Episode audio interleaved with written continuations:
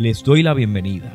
Espero que con este mensaje pueda alcanzar la necesidad existente en ti hoy. Recuerda, el mensaje alentador de la cruz es que Dios nos ama. Bienvenidos. Para conocer verdaderamente a Dios, necesitamos su intervención. Bienvenidos al Ministerio Doctor Paz, el cual trae un mensaje alentador y donde el Doctor Luis Paz abre su corazón y presenta cómo Dios nos ha perdonado y redimido. Pasada semana tuvimos la oportunidad de tener con nosotros uno de los neurólogos que trabaja, eh, labora en lo que es la iglesia MEC Casa de Alabanza, se congrega allí con nosotros, también es parte del equipo de médicos de AMEC MD un grupo de médicos cristianos que nos reunimos mensualmente para poder orar y buscar la presencia del Señor. Y mientras el, doctor Moreira nos hablaba acerca de las neurocuriosidades, eh, comenzaron a surgir muchas preguntas en el pueblo. ¿Cómo eh, realmente funciona toda esta gama de la neurología, el pensamiento?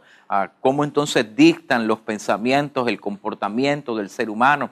y, me llevó a poder o buscar la presencia del Señor y, poder buscar en la palabra algunas herramientas por las cuales poder ayudar a través de la doctrina bíblica en el desarrollo del pensamiento del ser humano. La neurología es una rama de la medicina el cual es sumamente Ah, impresionante los descubrimientos que se van haciendo, las capacidades que el ser humano tiene en su cerebro son increíbles. Y todo conlleva en que en ese proceso cerebral se desarrolla la el conjugado de ideas abstractas, de ideas, de pensamientos, de sensaciones que nuestro cuerpo puede tener y a través de esos procesos neurales podemos tomar decisiones las cuales marcarán el destino de, nuestro, de nuestra vida. Y ciertamente necesitamos mirar las escrituras y preguntarnos si en ella podemos encontrar la manera en que nuestro cerebro puede ser renovado, puede ser restaurado. Y nos hablaba el doctor Moreira en, veces anteriores cómo el apóstol Pablo le habla a los romanos de, ser renovado su entendimiento, de que, de que esa mente tenía que ser transformada. La pregunta que yo quiero poder trabajar en los siguientes mensajes es cómo yo puedo trabajar esa renovación en mi mente.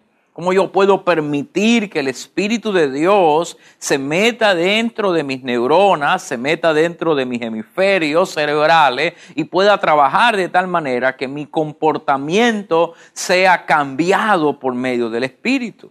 Mire, escúcheme bien, yo no necesito ah, ir a una terapia de conversión para ser transformado por el Señor. Yo necesito ponerme en las manos de Él y Él ha de cambiar mi vida no solamente desde una perspectiva sexual, sino de el comportamiento diario que todos nosotros tenemos. Diariamente nuestra mente está siendo bombardeada por ideas que entran en nuestro cerebro, que son procesadas por nuestro sistema nervioso central y que son transformadas en comportamientos que hoy nos llevan a una sociedad deteriorada, la cual se vuelca a la desobediencia, se vuelca a la corrupción, se vuelca hacia la criminalidad, se vuelca hacia los vicios. Y nos preguntamos cómo, cómo un joven que fue criado en una iglesia puede estar ahora metido en droga. Cómo una persona que tiene valores cristianos puede hoy día estar haciendo leyes en contra de la misma iglesia. Bueno, hay un proceso en el cerebro que ha ido deteriorando su fe, deteriorando su manera de pensar, deteriorando su relación con Dios hasta el punto donde niega su propia mente lo que la palabra del Señor dice para su vida. ¿Cómo yo trabajo con eso? ¿Cómo yo como iglesia tengo la capacidad en el Espíritu de Dios para poder ayudar a esas personas. Bueno, Pablo habla a los efesios acerca de este particular. Y quiero invitarte que vayas conmigo al libro de Efesios, capítulo 4, versículo 17. Efesios capítulo 4, versículo 17. Vamos a leer del versículo 17 al versículo 24. Posiblemente usemos dos o tres mensajes para poder trabajar esta porción de las escrituras, pero me parece muy pertinente que podamos entender que nuestra mente juega un lugar importante, eh, crucial a la hora de poder desarrollar un ambiente en el cual el Señor pueda moverse y pueda renovar nuestra sociedad. Efesios capítulo 4, versículo 17, lee así la palabra del Señor. Esto digo y requiero en el Señor que ya no andéis como los otros gentiles que andan en la vanidad de su mente. Subraye bien eso está hablando el apóstol Pablo algo que él requiere, un andar, un comportarse, pero este andar y comportarse viene de la vanidad de su mente, teniendo el entendimiento entenebrecido, vuelve a hablar de la, del racionamiento, alejado, ajenos de la vida de Dios por la ignorancia que en ellos hay, por la dureza de su corazón los cuales después que perdieron toda sensibilidad, se entregaron a la lascivia para cometer con avidez toda clase de impureza. Mas vosotros no habéis aprendido así a Cristo.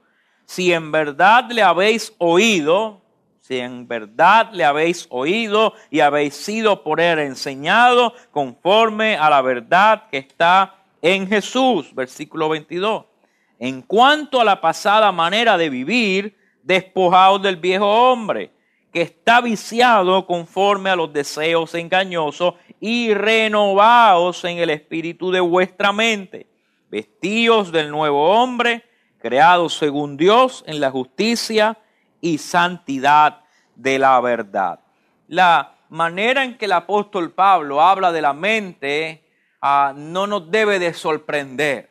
Pablo conocía muy bien la audiencia a la que él estaba hablando. Si usted se da cuenta, él habla de entendimiento, habla de mente, habla de procesos de pensamiento, habla de comportamiento, habla del andar, habla de renovar nuestra mente. ¿Y por qué Pablo utiliza constantemente esta imagen, no del corazón, no del alma, no de un aparato espiritual, sino se refiere a la mente. Bueno, en el lugar donde él se está refiriendo, es un lugar donde la cultura griega ha tomado control, la cultura helenista ha, traído toda la filosofía griega en la cual el gnosticismo o el gnosticismo, lo que es la mente, ah, el, el, entendimiento, el conocimiento, es puesto entre los mayores valores de la sociedad. Aristóteles, eh, Sócrates, Sófocles, están entre los mayores exponentes y Pablo conoce lo que estos exponentes griegos están hablando. Por lo tanto, él le va a decir a una cultura que está llena de conocimiento cuál es la manera de poder cambiar ese conocimiento por el conocimiento correcto. En otras palabras, Pablo de atacar una cultura la cual tiene el conocimiento colocado en un pedestal. La búsqueda de la verdad es parte de su estilo de vida y él necesita establecer las bases de qué es la verdad, qué no es la verdad y cómo conducirse a la verdad y ser libertados de la mentira. Si nosotros tomamos este texto y lo traemos a nuestro contexto actual, parecería que Pablo le estuviera hablando a la sociedad del 2021. Porque ciertamente vivimos en una sociedad donde el entendimiento y el conocimiento es parte de lo que nosotros tenemos todos los días.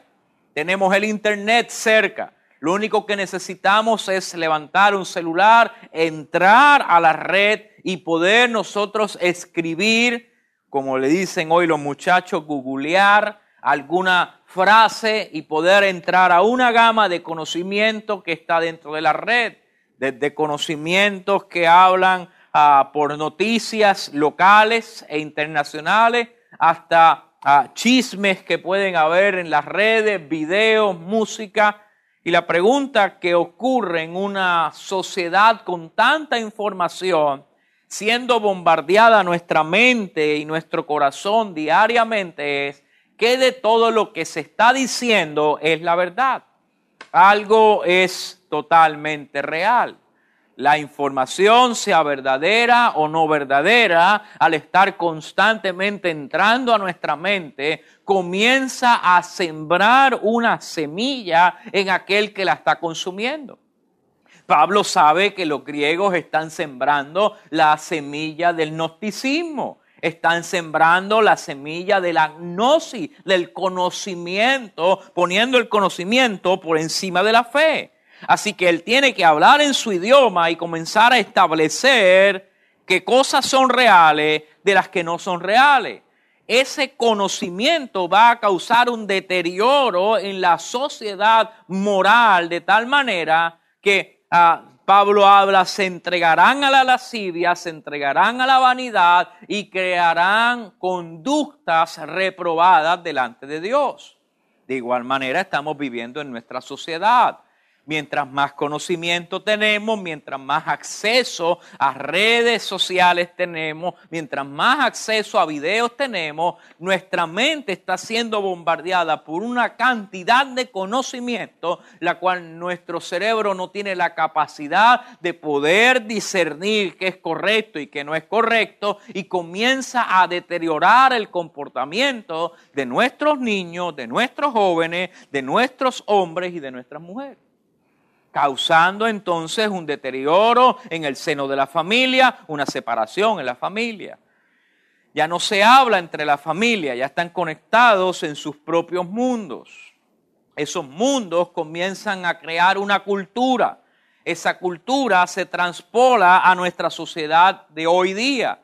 Los muchachos comienzan a tomar decisiones sin tener todavía la madurez correcta para poderlas tomar piensan que no necesitan ser educados por los padres y los padres piensan que la educación se le está dando por el conocimiento que están teniendo a través de las redes sociales y a través de la escuela y a través del Internet.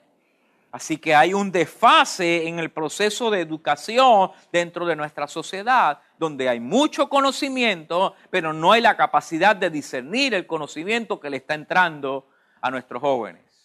Así que cada día vez más vemos jóvenes con desenfreno, donde sus modelos y eh, nuevos códigos de conducta los dicta el YouTube, los dicta el TikTok, los dicta las redes sociales, el aumento de la tasa de suicidio dentro de nuestros jóvenes continúa creciendo, pero mientras todo eso está pasando, tenemos unos adultos los cuales no distan, distan de lo que está pasando en la juventud. Los adultos se han sumergido en estas redes sociales, se han, se han sumergido en la era de la informática tienen acceso a través de todos sus sistemas electrónicos a toda esa información, diciendo yo tengo la razón porque yo lo leí a través de las redes sociales. Así que las teorías de conspiración se han aumentado, las teorías religiosas se han aumentado, las teorías políticas se han aumentado y ya no podemos confiar aún en aquellos que tienen la autoridad para poder hablar acerca de un tema, porque yo pienso que la autoridad mayor la tengo yo, porque entré a través de una red social, porque lo escuché en un video, porque yo lo entré y lo busqué en las redes sociales. Eso estamos viendo, por ejemplo, a través de los procesos de vacunación. Los médicos son los, los que estamos constantemente estudiando, haciendo las pruebas, haciendo los análisis, pero porque una persona escuchó a un pastor, escuchó a un profeta, escuchó a un evangelista, escuchó a alguien hablar a saber de alguna teoría extraña acerca de los procesos de vacunación, entonces hay algo mal que se está haciendo y yo no me voy a vacunar, sin poder ni siquiera internalizar lo que eso significa. Así que vemos una sociedad que no confía en los políticos porque yo confío en lo mío. No confío en la ciencia porque yo confío en que yo mismo voy a buscar la información. No confío en los líderes religiosos porque yo tengo mi propia religión y mi propia interpretación. Y Pablo dice en el versículo 10, 17 Esto digo y requiero en el Señor, que ya no andéis como los otros gentiles que andan en la vanidad de la mente. O sea, Pablo le dice, a eso que es buscar el conocimiento por ti mismo, Pablo le llama la vanidad de la mente. O sea, mientras más estás buscando en ese mundo cibernético sin poder tener las herramientas correctas, tu mente comienza a envanecerse. En otras palabras, su mente se vuelve vana, se vuelve ligera. Yo necesito detenerme ahí para poder explicar este concepto. Mientras uno está estudiando en las diferentes profesiones o las diferentes ramas académicas que el Señor me ha permitido poder desarrollar, tanto en el ambiente médico como en el ambiente de la teología, ah, no todos los libros que existen en las redes sociales uno aprende a poderlos tener en el mismo valor. Hay unas diferentes maneras de uno poder saber si el libro que uno está ah, leyendo o está utilizando es una fuente confiable. Constantemente uno va a escribir un libro, una tesis o va a desarrollar una enseñanza. Uno necesita saber de qué fuente uno está sacando esa información. ¿Por qué es eso importante? Porque hay una manera de uno poder analizar y ver que la fuente por la cual se está trabajando ha sido buscada, ha sido corroborada, ha sido enseñada, ha sido analizada y de esa manera se ha llegado a una conclusión en específico. De la misma manera pasa con la fe nosotros necesitamos poder comprender que lo que yo voy a predicar, que lo que yo voy a hablar, no sea porque hoy por la mañana se me antojó decir lo que iba a hablar y de momento dije, bueno, es que tuvo una revelación nueva y ahora voy a hablarla al pueblo. No, yo necesito poder tener el consejo de la Biblia, el consejo de los hermanos, el consejo de un pastor, el consejo de líderes espirituales para poder analizar, esto se ha escrito, esto se ha estudiado, no soy yo el que tengo la última palabra. El Espíritu de Dios está en medio de la iglesia y da a, través de ello el testimonio de lo que se está hablando sea lo correcto para yo poder ejecutarlo y no se me envanezca el entendimiento pensando que yo soy el único que tengo la revelación. La vanidad de la mente ha llevado a la falsa doctrina. La vanidad de la mente ha llevado a falsas ideologías, la, la vanidad de la mente ha llevado a tomas de decisiones erróneas porque pensamos que no necesitamos el consejo de más nadie porque yo mismo puedo encontrar ese conocimiento. Pablo está diciendo, no se envanezca vuestra mente y camines como aquellos que andaban sin Dios. Un gentil es alguien que no conoce la maravilla del Dios que nos ha salvado y ha enviado a su Hijo unigénito para que todo aquel que en Él cree tenga vida eterna. Pablo nos está diciendo, no andéis como aquellos que andan como zombies. Ustedes los han visto. Ya ni siquiera se puede hablar porque estamos tan sumergidos en el conocimiento de la ah, informática que andamos sin tomar decisiones propias, sino que la red misma está tomando las decisiones por nosotros. Y cuando de momento un video nos habla acerca de la ideología de género, entendemos que es lo correcto. Pero peor aún, sentimos en la vanidad de la vida que yo he llegado solo a esa conclusión y no me he dado cuenta que se me ha colocado esa información en mi disco duro del cerebro para hacerme creer que es normal que un hombre se enamore de un hombre, una mujer de una mujer. Voy a salir de la ideología de género. Estoy sumergido en la red social. Estoy sumergido en el Internet y la vanidad de la vida me lleva a pensar que la manera de ganarme la vida es a través de convertirme en un youtuber. Así que tomo la brillante decisión de dejar la escuela, de no tomarle atención a las matemáticas, a los estudios sociales, a la historia, a la ciencia, porque de todas maneras esto es algo que es inexacto y hay alguien que se lo ha inventado para minar mi fe, para minar mi mente. Así que me convierto en un, en un artista el cual vivirá de los likes que la gente pueda darme. Y ahora tenemos una sociedad de jóvenes que no saben leer, no saben escribir, no saben sumar, no saben restar, no saben multiplicar, no saben dividir y se están convirtiendo en hombres y mujeres los cuales no tienen ninguna preparación académica por la cual puedan levantar nuestros países porque la vanidad de la mente les ha hecho pensar que llegarán a ser famosos sin tener que tener ningún esfuerzo. Y la vanidad de la mente, el apóstol Pablo le está diciendo, tenemos que dejar de vivir como el mundo y los gentiles están viviendo. Tenemos que entender que Dios le dio un propósito a nuestra juventud, que Dios le dio un propósito a nuestra niñez, que no es de estar detrás de una computadora, detrás de un celular, que es para que puedan brillar para la gloria de Dios y ser una imagen de la gloria que les ha llamado, que les ha escogido y de aquel que los vio en el vientre de su madre. Versículo 18, mire qué es lo que ocurre cuando, cuando no nos damos cuenta que nuestra mente se está envaneciendo y la vanidad de la mente está gobernando nuestra vida, dice, tienen el entendimiento entenebrecido, ajenos de la vida de Dios, por la ignorancia que en ellos hay, por la dureza de su corazón. Esto es muy fuerte lo que Pablo está diciendo. Pablo está diciendo la información, o más, más bien decir, la mala información que nuestra mente está recibiendo va a entenebrecer el entendimiento. Y voy a detenerme para que puedas comprender esto. El entendimiento es la manera en la cual el cerebro tiene para poder procesar la información. Está la mente. La mente está recibiendo información, información, información, información, información, información, información. Y nosotros necesitamos un procesador que se llama el entendimiento, que se llama lo que nosotros vamos a decidir, las tomas de decisiones. Esto es bueno, esto es malo, esto es real, esto no es real.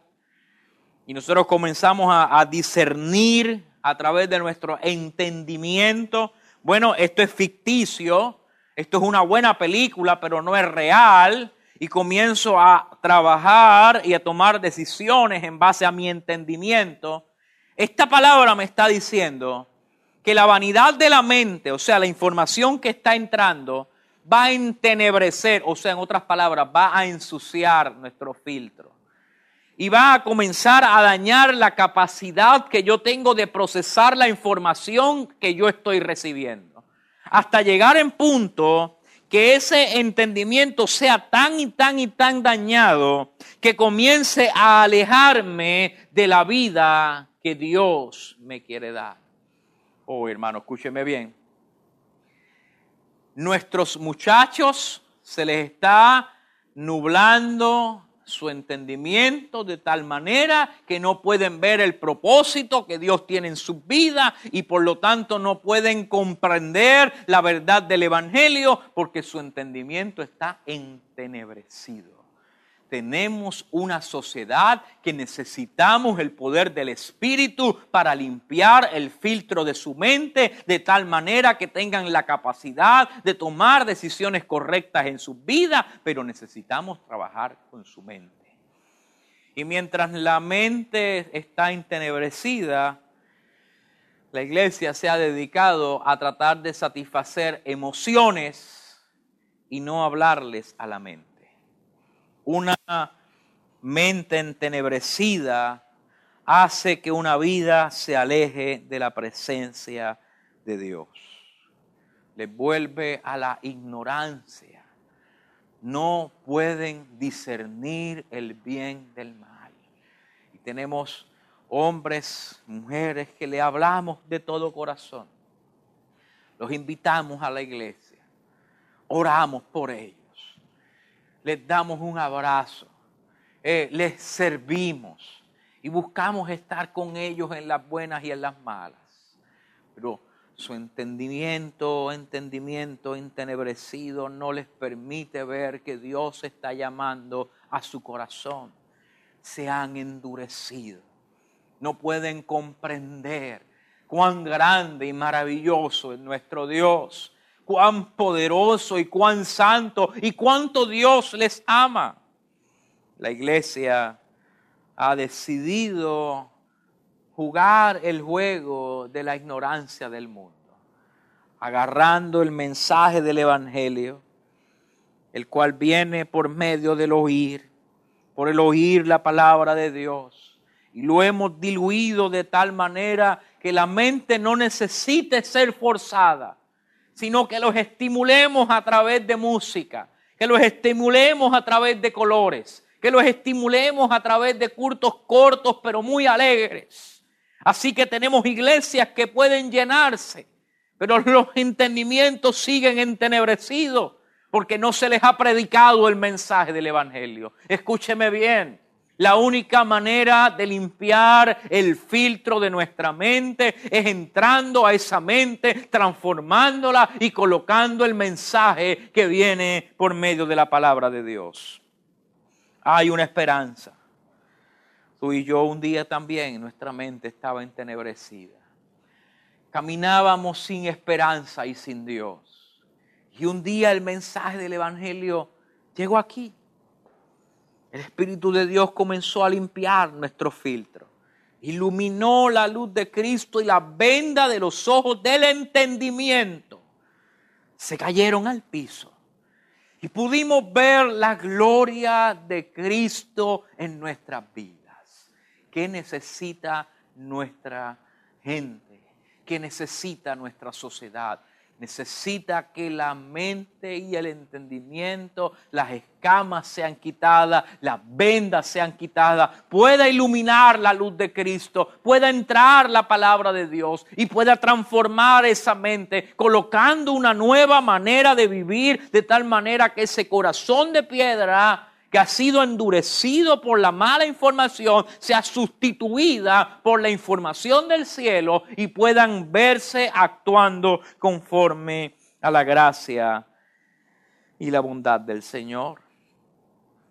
El tiempo se me está yendo, pero es importante poder leer este versículo y en esto terminamos.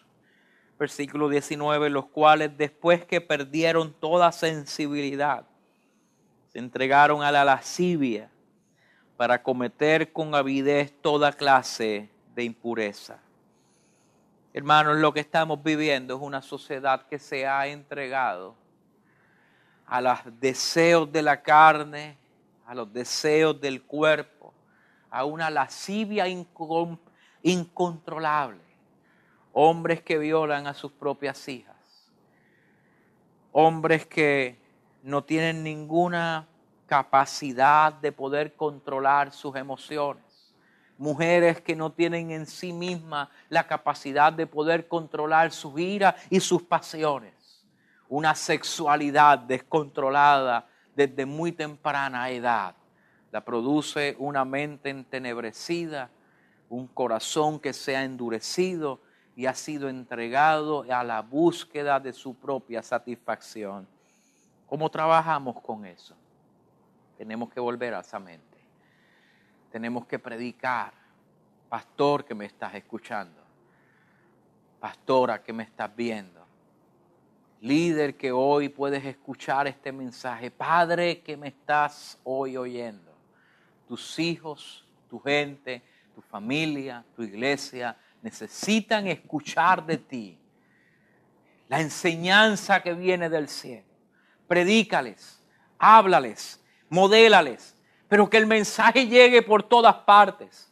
Menos tiempo en las redes sociales, menos tiempo en la computadora, menos tiempo viendo cosas que no les edifican, más tiempo compartiendo con ellos, más tiempo hablándoles la verdad, más tiempo testificándoles para que esa mente sea libertada y el Espíritu de Dios limpie su entendimiento permita que la luz de Cristo brille en ellos. La próxima semana trabajaremos los próximos versículos, pero hoy quiero orar por ti, para que el Señor ilumine tu mente y te use para cambiar nuestra sociedad para la gloria de Dios. Padre, te alabamos y bendecimos.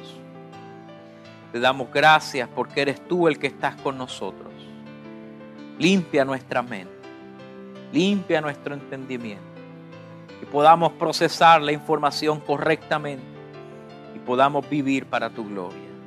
Lo pedimos, Padre, en el nombre de Jesús. Amén.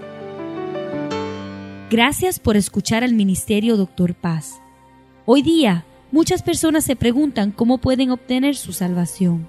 Y a través de esos mensajes, presentamos el plan redentor de nuestro Señor Jesucristo. Mantente en contacto con nosotros. Si este mensaje de hoy ha impactado tu vida, visita Facebook y Twitter bajo Doctor Paz Ministry. Si tienes alguna petición o quisieras comunicarte con nosotros, puedes enviarnos un correo a drpazministry@hotmail.com. Este programa es una presentación de Ministerio Doctor Paz y permanece gracias a sus oraciones.